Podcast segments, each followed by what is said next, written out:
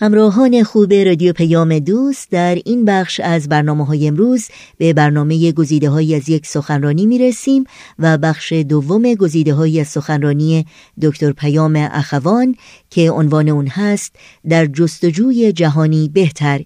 دکتر پیام اخوان حقوقدان برجسته بین المللی، فعال حقوق بشر و استاد دانشگاه هستند و این سخنرانی رو در 28 مین کنفرانس سالانه انجمن دوستداران فرهنگ ایرانی ارائه کردند. با هم بشنویم.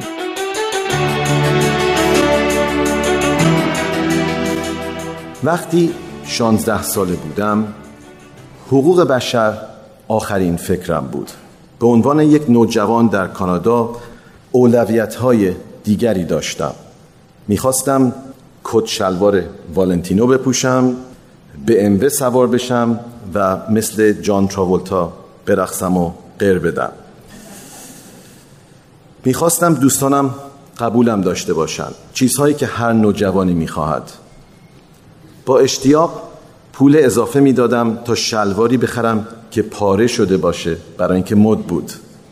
به نظرم خیلی شیک بود اما پدر مادرم می‌گفتن تو چرا اینقدر پول میدی که مثل یک گدا لباس بپوشی؟ به جای اینکه شعر حافظ و سعدی رو حفظ کنم آهنگ های روز را که پر از کلمات مبتزل بود یاد می‌گرفتم. خوشحال بودم که پدر بزرگ و مادر بزرگم انقدر انگلیسی بلد نبودند که بفهمند من از صبح تا شب چه آوازهایی در خانه می‌خوانم.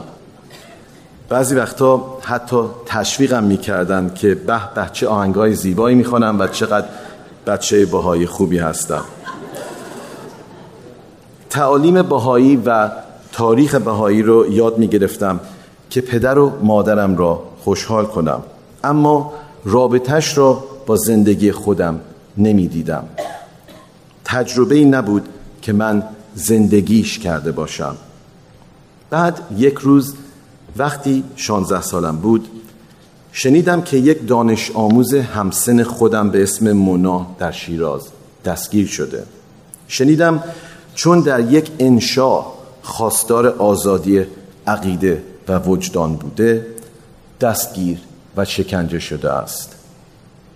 بعد در تابستان سال 1983 خبر آمد که مونا رو دار زدن.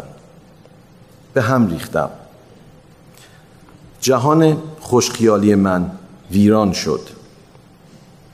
بی اهمیت و تو خالی بودن همه آن زواهری که برایم اهمیت داشت برایم روشن شد. ما همسن بودیم از یک جامعه بودیم. ما هر دو دانش آموز دبیرستان بودیم. با رویاهامان برای آینده و پدر مادرهایی که عاشق ما بودند و بهترین را برایمان می‌خواستند. از خودم میپرسیدم چرا او و نه من؟ تنها فرق ما این بود که خانواده ما به کانادا مهاجرت کرده بود اما او در ایران مانده بود.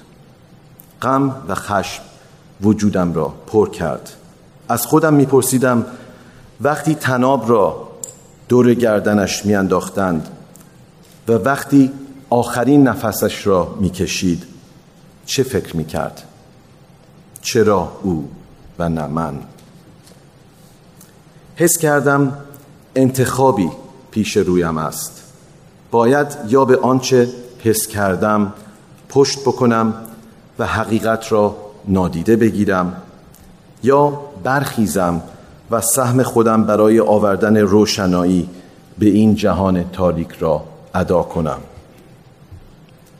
مناجاتی از حضرت عبدالبها که روی سنگ مزار مادر بزرگم نوشته شده بود به یادم آمد.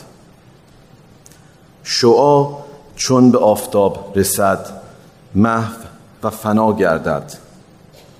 و قطره چون به دریا رسد ناپدید شود.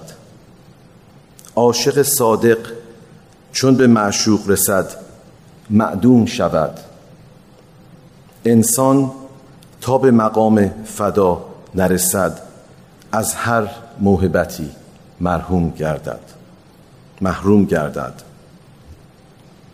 بختتا آن کلمات معنای عمیقتری پیدا کرده بود. وقتی شنیدم آخرین آرزوی مونا این بوده که جوانها برای خدمت به بشریت پاخیزند به خودم گفتم وظیفه من این است که به آنچه او برایش ایستادگی کرد متعهد بمانم که از نعمت زندگی زنده بودن استفاده کنم و کار مفیدی با زندگیم انجام دهم. حس کردم رفتن به دنبال دستاوردهای مادی انجام کارهای بیمعنا و ارزای خواسته های شخصی تلف کردن وقت است. با خودم گفتم ما همه یک روز می میریم اما چه چیزی در پشت سرمان میماند؟ آزادی من در کانادا اگر برای خدمت به بشریت نباشد به چه میارزد؟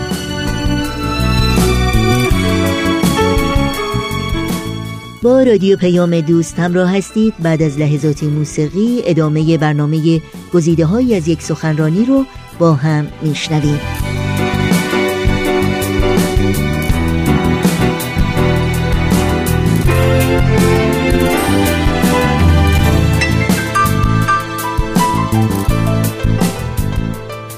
جانبازی مونا مسیر زندگی من را تغییر داد.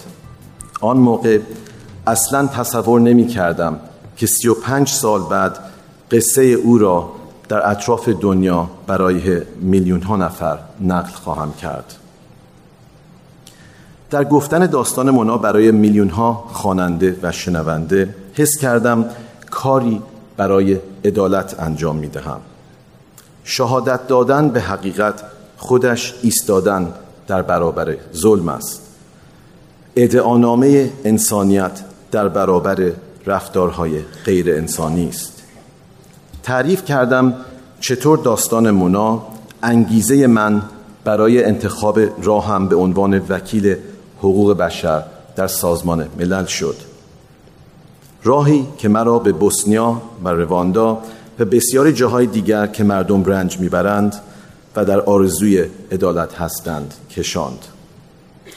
اما وقتی سخنرانی هایم را آماده می کردم نگران بودم که مردم نفهمند درباره چه حرف می‌زنم. به خودم می‌گفتم چرا باید کانادایی ها به داستان دختری نوجوان از ایران علاقه داشته باشند. این داستان چه ربطی به زندگی آنها می‌تواند داشته باشد؟ اولین سخنرانیم در یوکان در شمال, شمال ترین بخش قطب در کانادا بود در نهایت تعجب من برنامه کاملا پیشفروش شده بود در واقع 500 نفری که در سالن کنفرانس حاضر بودند دو درصد از کل جمعیت وایت هورس پایتخت یوکان را تشکیل می‌دادند. خیلی مشتاق بودم عکس عمل آنها را به داستان زندگی بهاییایی که جانشان را فدای اعتقاداتشان کرده بودند بدانم. تمام حاضران عمیقا تحت تاثیر قرار گرفته بودند. تفاوت‌های فرهنگی بیرنگ شده بود. حسی متعالی از انسانیتی مشترک همه حاضران را در محل سخنرانی به هم پیوند داده بود. در جریان سفرهای این سخنرانی ها در ونکوور، در مونترال، در سنت جانز نیوفنلند و در تورنتو همه جا سخنرانی ها کاملا پیشفروش شده بود و همه حاضران از شنیدن حقایق رنج ها و توانایی های خیر کننده روح انسانی در مبارزه برای عدالت تحت تاثیر قرار می گرفتند.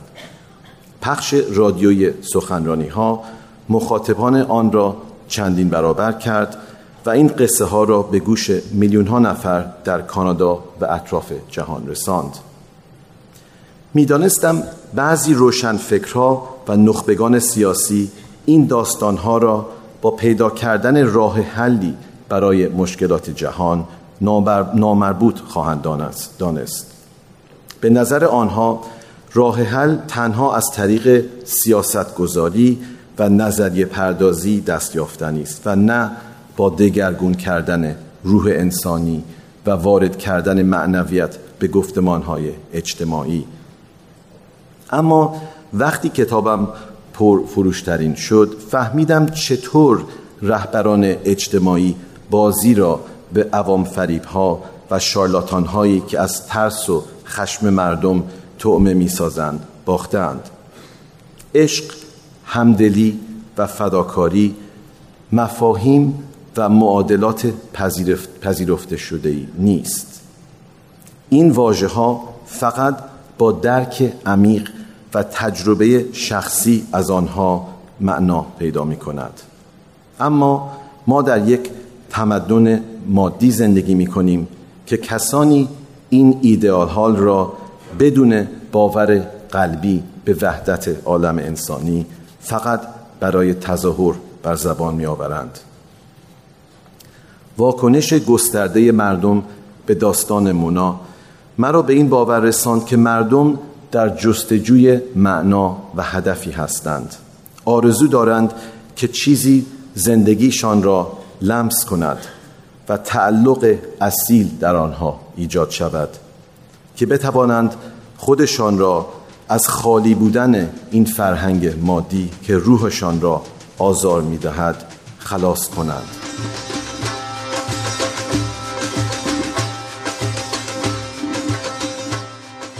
و بخش بعدی گزیده های از سخنرانی دکتر پیام اخوان رو در پیام دوست هفته آینده همین روز و همین ساعت از رادیو پیام دوست دنبال کنید.